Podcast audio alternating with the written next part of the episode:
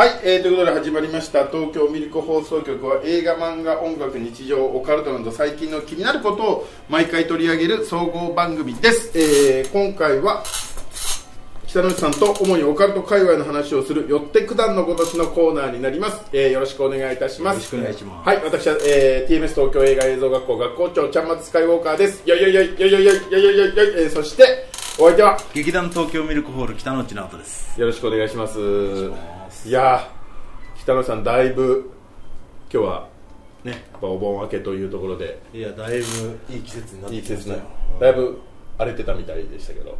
荒れてました僕。ちょっと来た後あーちょっとね。来た後もちょっと本番始まるまで。かなりのクソがクソがって言ってましたね。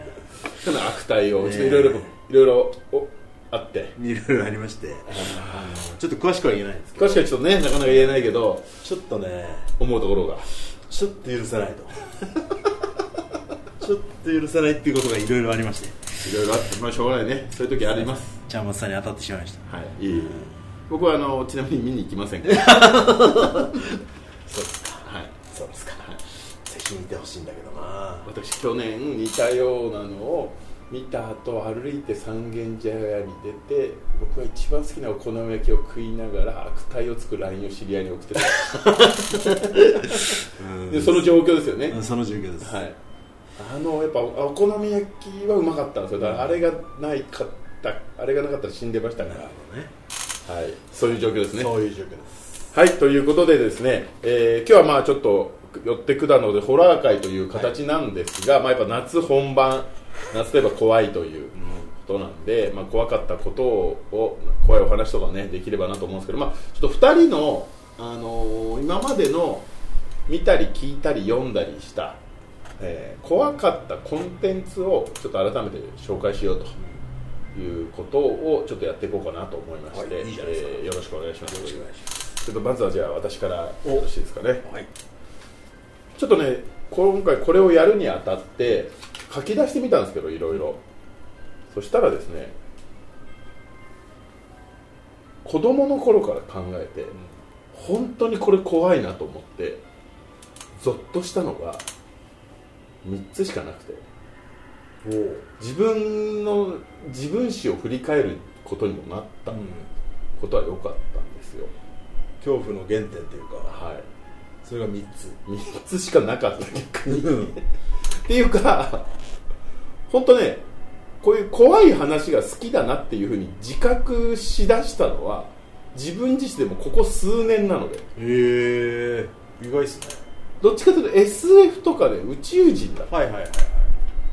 ユーマでやったりとか。うん。うん。そうそうそう。どっちかっていうとそっちだったんで、うん。その中でも怖い話っていうのはそんなに別に嫌いでもないけど、ん。気にはしてなかったみたいな。はいはいはい。っていうところで、えーまずちょっとその辺のところもあるんですがとは言ってもなんだかんだいろいろ見ているので、まあ、ちょっと今日ご紹介できればなと思います。ちょっとまず1本目一番最初にこ怖かった子供の頃一番最初に怖かったなと思うのがいま、えー未だに覚えてますけどオーメンオーメン666そう。ダミアン。知ってます、はいはいはいなんか子供が悪魔の子ではいはいはい。ね。こいつ悪魔の子なんじゃねえの？っていうのに正体を暴こうとすると、えー死ぬ。落雷とかで死ぬっていう。それがね日曜洋画劇場かなんかでビデオで撮ってあったのを子供の頃見て多分生まれて初めて見たちゃんとしたホラー映画だったんでしょうね、すげえ怖くて。しかも多分ねウィキペディアでスストーリーを見直したんですけど、うん。多分ね50分ぐらいしか俺見てないんですよどういうことですか？多分途中で止まっちゃあってた。あはいはいはいだから余計怖かったんですよね。この後どうなるの。なるほどね。であの多分結構自分の中でかなり引きずった記憶があります。怖くてトイレ行けないレベル。オーメンオーメンって意外ですね。そうなんです、でそこからまあいろいろ紆余曲折あって二十、歳ぐらいの時に見たこれはもうみんなおなじみのリングですよ。まあリングの貞子が。う怖いじゃんこれと。ん怖いね。あれは怖い。あの中田秀夫先生の。出てきちゃうやつね特に、はいはいはい。でやっぱ見終わった後にえーっていう。むちゃくちゃ怖いじゃんっていう。貞子が出てきて、はい。どうしようと思って。でなんかマッチマン7個がなんか車のブーって向こう行っちゃうじゃないですか、あれちょっと待てよと思って。これ俺も見たぞこの今呪いのビデオあれ？1週間後に来るんじゃないか貞子と思って。そえ大至急あの一緒に住んでるいとこに見せました。う殺しに行ってるじゃないですか。でいとこいとこもその日の夜見たらしくて次の日朝ブチ切れてました。怖すぎるって言って。いやちょっと何これ！って言って。怖いじゃないなって言って。本当に怖いんですよリングって。あのー僕も見返しましてリングをいややっぱ今見てもすげえ怖えなこれと。怖いんですよ、しかも確かに当時あのーその話を聞いたら何々しなきゃいけないとか、はいはい。そういう話がやっぱり多かったんですよ、ね。はい多かったですね。だから本当にリングは僕もすごく影響を受けましたね。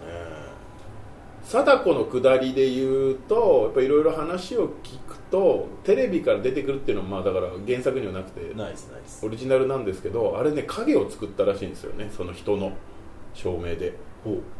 テレビから出てくるっていうことで。だから幽霊だから影なんかいらないはずなのに、わざと影を作って影が結構ねしっかり映ってるんですよ、うん。それによっての実在感みたいなのが増してって怖いっていうことを演出的にやってるっていうのが、はい。ああ中田先生この時はキレッキレでしたキレキレなんですよしかも実際貞子の顔ってどうなってるのか分かんないですよね。あれ以来でしょ？だからあれ以来髪の毛長くて白い服着てるのが怖いっていううん。はいはいはいアイコンになりましたからね、分からないっていうのが怖いっていうのはねうん。すごくすごい発見だなと思いましたね。リング見た時は。あとはもう一個、うんこれはね、あの本なんです。前で北野さんにもお貸ししたと思いますけど、あの新耳袋のあの山の牧場ってはいうのがもうねそれ大人になってから読みましたけどおしっこ漏れるかと思いました。ええ漏れるレベル。レベル。いや結局あれ山の牧場がどういう話なのかみたいなのはあの、まあ、今ね普通に YouTube とか転がってるから見てもらえばと思いますけど原作の4巻で、えー第9章第10章を使ってでその前の8章から続いてるのか、なんか黒い男たちメインインブラックの話から始まって、はい。山の牧場に行っていろいろあってここは実は UFO の跡地だったんじゃないかみたいな、あ UFO の秘密基地だったんじゃないかみたいなところから入って最後の後書きで、えー、といなくなっちゃったやつを作者があの帰って連絡を連絡が取れたら必ず連絡してくださいっていうのと、えー読むなって書いてあったからこのこういう本は。はい。ひどい話だなと思って。でめくったら最後の背拍子みたいなところで拙い絵でその全体像のが書いてあるからうわこれは発明だなと思って。あれを正確に書く必要はないんですよね。でうわで当時ねその作者の人とも仲良かったから、その裏話みたいなのいろいろ聞いてさらに自分の中で怖いな。最後行きましたからね最終的にはね。仕事で。現地に？ええ仕事で。嫌だっつって、すごいですね。そうですね。それがやっぱそのこの3つが金字塔なんですけど、へえ。割と最近のもありますね。そう。まあでも山の牧場もでも言っても10年以上前ですからね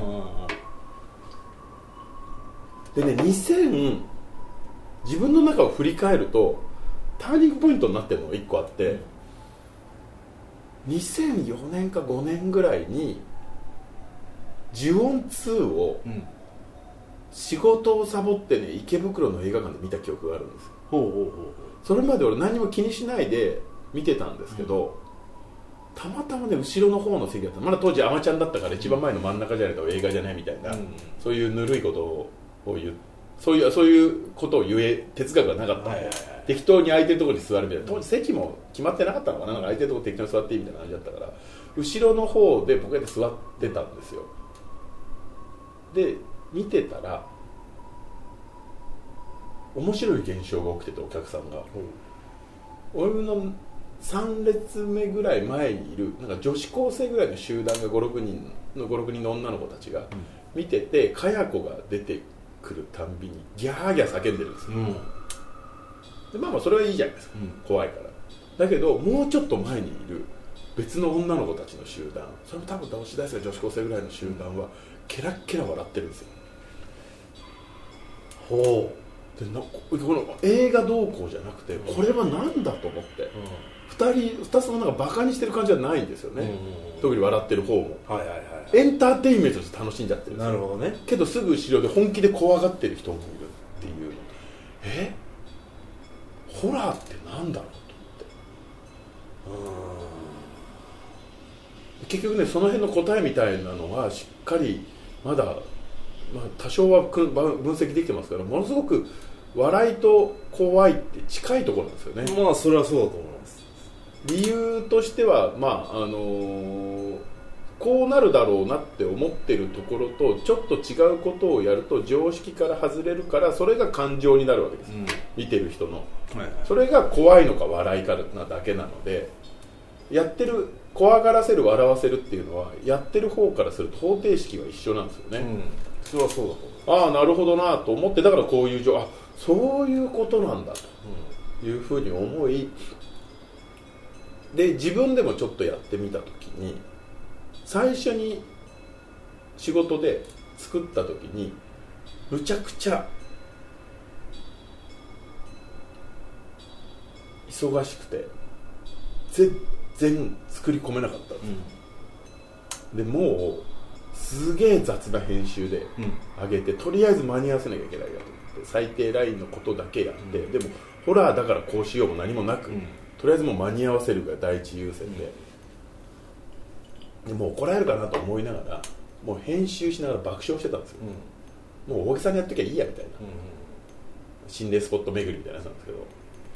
そしたらそれを全部終わってその時終わるまで何も言ってなかったんですけど反応良かったんですよすごい。視聴者の方が怖いと、でなんかこう周りから「おいお前いいじゃん」みたいな「うん。これで頼むよ」みたいな感じで言われてすぐまた似たような企画をやらされて「もう前回やったんだから今回も同じようにやれよ」って言って「おわ分かりました」って言ってまだ前回よりかは心の余裕もあるし同じことやれば大丈夫だろうと思ったのと、結構丁寧に作り込んだんですよ、これが怖いだろうっていうのを自分の中で。全然数字悪かったんですで、まあ、別にそれだから怒られるってことは何もないんですけど、そしたら当時のチーフディレクターと言われているおじさん当時の自分ぐらいのおじさんから、今その会社の近くで居酒屋にいるからちょっと来いって言われて、で行ったら「あ見たけど今回はダメだな」って言われて「えなダメでしたか」って言って「お前さ怖がって作ってんだろ」はいあんなのね笑って作んないとダメなんだぞって。っていうところでさっきの話にもなり、怖いに寄せちゃうと見てる人は笑っちゃうらしいですよね。だからおおなんだろうすごく難しいラインなんだけど。ああこうやって作るんだホラーっていうのは。っていうのをすごく勉強になったことがそれがねジュオン2ですねジュオン2はい。ジュオン2って酒井紀子さんじゃだったかな、あのノリピーワンじゃなかったでしたっけ？映画のジュオン2ってなんだっあノリピ2か。なんか佳代子が出産してたんですよね。それが一番面白かった。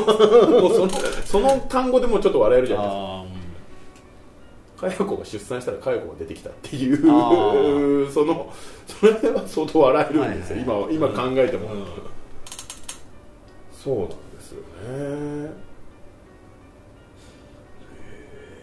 っていうところで、まあ、もう本当に言い出すと切れなくなっちゃうんですけどそんな中でもこれは面白いなと思ったのはね学生時代に見たやつでイラッとしたのがあってイラッとしたというかこのやり方は考えつかなかったしこれは作れたなって思ったのは、ブレアウィッチプロジェクトなんですよ。ああはいはいはいはいはい。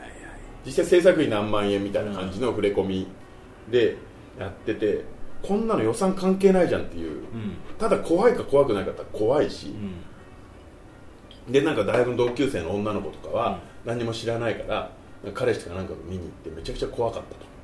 でちょっとこっちにキレキレ気味なんですよ。あれさ本当のやつじゃんとか言ってうん。はいはいはいはいはい。本当のテープでしょあれああいうのをさ映画館で流すの私ちょっとそれ違うと思うみたいなこと、違うよと。違うよ。いやだからそうじゃないんでそれすらもそういう設定ってことなんだって言ったら、いやそんなことないじゃん。だって最初に見つかったって言ってるじゃんって。すごい純粋ないい子なんですよ、いい視聴者ですね。いい視聴者うん。あんなの流したら怖いに決まってるじゃんって言ってて。ああそれがねすごくショックでしたねこんな簡単なやり方でいけたんだと思って。まあそうですね。特にお話らしいお話もないですからね。ブレアウィッチって。でであのポイント・オブ・ビュー POV の手法っていうのはまあそこから、まあ、流行ったっていうのもあるし、はいはいはい。っていう中でいろいろね POV, POV ブームみたいなのもあったんですよ自分の中ででいろいろ見た中で一番面白かったのはレックってやつですね。はいはい。見ましたよ。見ました？はい。あの消防隊にくっついていく、うんうんうんうんただゾンビが出てくる、はいはいはいはい。あれもよくできてるなと思って。で一番ゾッとしたのはあれね911なんですよ。あ911で消防隊にくっついてってるドキュメンタリーが実際にあるんですうん。当時のニューヨークの学生かなんかが撮ってて、はいで急に消防隊のドキュメンタリー撮ったので911の事件が発生して、でしゅ一緒になって出勤していくっていうのが一緒なんですよ。座組が。はいはいはい。で結構それぜ日本だとね日テレで一瞬やったらしいんですけど結構ショッキングなシーンが。でもあのビル倒壊する前のビルの中の絵がいっぱいあるんですよ、でアメリカで結構それが当たったらしくて。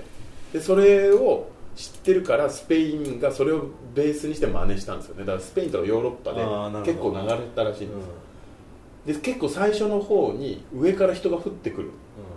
っていう描写があれも完全に911の,、ね、あのビルの中なので人が上から落っこってくるんですよ、はいはい。確かにむちゃくちゃびっくりしたんですよ。うん。ああそれとゾンビにしたんだとうわーと思ってうまいわー。とで最後になんだかわかんない部屋に屋上の方の部屋に逃げ込んだらなんだかわかんないやつが出てきて捕まるっていう、はあと思って。めちゃくちゃ面白いなと思って。なんでこれ面白いんだろうと思ったら一切理由を言ってないんだなと思って。あ原因とか、ーうんそういうなんかそれっぽいような手がかりになりそうなところはあるけど、うん。実際は別に何の理由も説明してないからああこれが怖いんだと思って、なるほどなと思ってレック2見に行ったら一番最初にそれを説明から始まりだしたからどうしようかと思いましたああなるほどね。あ の前回ねちょっと分かんないとこあったと思うんで整理してちゃんとこれこういうことでこういうことでこれキリスト教でこれ悪魔つきのあれだからみたいな。もうあえーみたいなもう説明しちゃダメじゃんと思ってー台無しですね。台無しなんですけど、うん、それは怖かったですね。あれはどうなんですか？パラノーマルアクティビティ。パラノーマルアクティビティは面白いに僕言っちゃいました。ああなるほどね。えまあ似たような感じじゃない、うん。最後悪魔出てきて、はいはいあでもしょうがないですよ。あのキリスト教圏だから、うん。ゴーストじゃないんですよ。デビールなんで。でビール。だから悪魔が出てこないでしょうがないんです。よ あと同じやつで、えー、と POV のやつでこれそんなに有名じゃないですよ。北谷さん知ってます？か VHS っていう POV のやつで。いや知らないですね。VHS テープが、まあ、よくあるあれですよ。VHS テープが発見されたやつで、で全部 POV なんですけど、えーと世にも奇妙なみたいな感じでオムニバス形式なんですよ、はいはいはい。それが123あって2の VHS ネクストレベルっていうのの中の一番最後の話のセーフヘブンって話があるんですよ。お宗新興宗教の施設に潜入するって話なんですけどおそれがむちゃくちゃ怖かったんですよ。新興宗教ってなんかちょっと怖いイメージがあるんだよ最初から、ね。うん。そこがもうそこからもう成立してて、う他のやつはねなんかね明と暗でうまく見せてるんですよ。誕生日パーティーにいきなりやべえやつが入ってきたとか、んはいはいはい。それはそれで面白いんですけど、先入観みたいなのがすごい出てて最後もいやえそんなの映っちゃうの？っていうのが映っちゃうって、まあ、それでもフェイクなんですけど、うん。それがね良かったですね。セーフザ VHS ネクストレベルのセーフヘブンです。セーフヘブ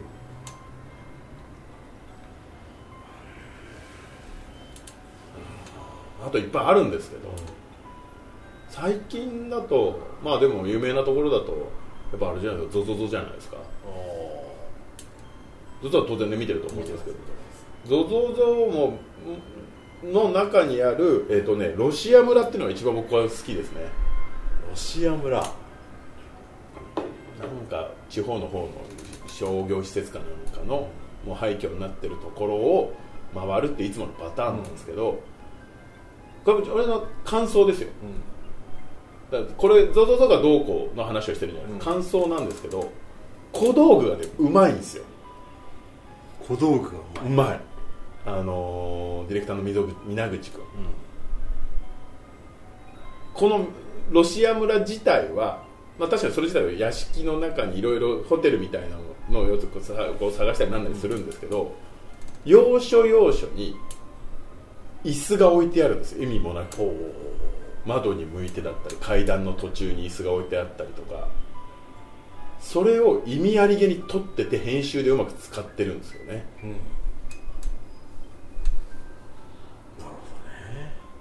小道具の妙。妙、自分の感覚ですけど事前に言ってあれは置いてるんだろうなっていうのは分かるんですよ。ああなるほどね。仕込みだろうなとはいうのは分かるけど分かるけれどもでも別に多分あの椅子をねどっかから持ってきてはいないんです。本当にあの場にあるやつを事前に行ってその場で考えてああ置いてるんですよ。で突撃隊は何も知らないからそのまんまを感想を言ってる、でもディレ,、まあ、ディレクターの手のひらの上だから、これはうまいなとただ椅子を置いてるだけなのにこれだけ怖くできるんだっていう。ロシア村。ロシア村ゾゾゾ。おすおすすめでございますあとは何ですかね。あとはもうねあのー北野さんも好きな、まあ、本ですけど、あのー記録ドキュメント X 僕好きって言いましたっけ？あれ好きじゃない。好好きって言いましたっけ？きじゃない。ドキュメント X、うん、好きだって言ったことはあんまない気がしますけど。ミサキルとかね。はい。ああミサキルは素晴らしい。ですミサキルが第1話なんですそれはすごいの出しちゃ全部で5本 5, 5, 5ネタぐらい入ってて。うん。でどれもねそこそこ怖いんですけど。3つ目のなんなんだっけななんか仏像の話かなんかは多分その後呪詛でオチに使われてるのにパクられてるし。5つ目のやつはすごかったですね。今ね前の雑誌本持ってたんだけどないから、誰からあげちゃったんだなと思ってもう改めて買おうと思ったらもうあれなんですね。あのー、Kindle じゃないと見れないですね。ああそうなんですか。本本で売ってないんですよ。でそれなんでかなと思ったら5個目の話がなんかね女子大生のブログなんですよ。一人暮らしをしてる女子大生のブログで、でなんかちょっと部屋の様子がおかしいからみたいな感じで部屋を定点カメラで撮影してるみたいなのがその様子とかをでこんな感じですみたいなのをブログにずっと書いてあったりとかしてて、その実際部屋を撮影してますっていう動画が見れるんですよ。ほで多分本だとそれ URL 打たないと見れないんですよ、だけど Kindle だとそのままクリックで見れるから。ああなるほど。確かに便利ですね。実際ねその部屋の映像も出てくるんですよ。超面白そうじゃないですか。で面白いんですよ。だから、あでやっぱそれでその仕掛けはやられたなと思って、あなるほどな、まあ、その辺がね近畿地方につながってくるんですけど。なるほどね。それいいですね。それちょっと読んでみたいな。ないんですだから本は。Kindle で Kindle で買ってください。貸すのは全然いいんですけど、あとはまあちょっと変わってきますけど感覚としてはそれこそすごく有名なあのバイオハザードとか。うん。はい。ゲームのゲームの方の中にあるねなんかゼロっていうのがあるんですよ。でバイオハザードシリーズじゃなくて、まあ、こうホラーゲームもそうですけどバイオハザードも怖いんですけどあのか漢字でゼロって書いてなんか日本の古いお屋敷に女子高生がカメラを持って入っていくっていう。写真撮ってそうそうそう。あなんか幽霊が出てきたら、あのー写真を撮って撃退するーっていう、うんうんうん。死ぬほど怖いねあれ。なるほどねだって煽り文句に15分以上できませんって書いてある。そんなことはねえべと思ったらうん。本当に怖くてやれないんですよ。え何これ？なんでこんな怖いのと思って。だから自分で動かしてるからなんですよね。あああ確かにね。あそうか。映画やなんだらっつうのは結局その主人公がいてそれを見てるから自分は安全圏だと思ってる、POV はある程度それは目線的なところはあれだけどそれでも自分自身がそこまでじゃないから、はいはいはい。ゲームは右押したら右行くし左押したら左行くから全部自分なんですよ。怖いですよね確かに。そうあゲームとホラーってこんなに相性がいいんだと思って、うん。で最初のうちは全然できなかったんですけど、えーあの陽気な音楽をかけながら部屋をガンガンに明るくすればできるってことが判明して。そうなんですよね。あの自分で追い込むとそうダメなのダメなんですよね。うん。できるってことが判明してただ普通に難しかったです。あ あでもあこういうことかと思って怖いっていうのはいかに自分に体験させるかっていうことも重要なんだな。それは多分そうだと思いますね。ていうだから舞台でやるとすごい難しいんですよねホラーって。どう考えても客席と舞台って分かれちゃってるから。それがまたねぷいいとこなんだけどね、うん、だからそれをなんとかこう安全圏じゃないんだよっていうのをそうですよお客さんにね伝えるのはすごく難しい。新耳袋の舞台とかも見に行きましたけどクソほどつまんなかったですからね、ただやってるのを見てても怖くないんですよねそうなんですよ、本当はできそうなんですからね、うん。まあやれやるやってるとこはやってるのかその辺。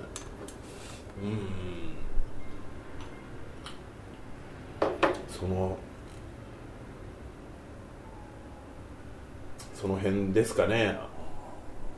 怖い。怖いっていうふうになってきちゃうと単純にただ怖いっていうふうになってきちゃうと、まあ、子供の頃のオーメンを置いといて、リングと新耳の山の牧場ですね、この2つかな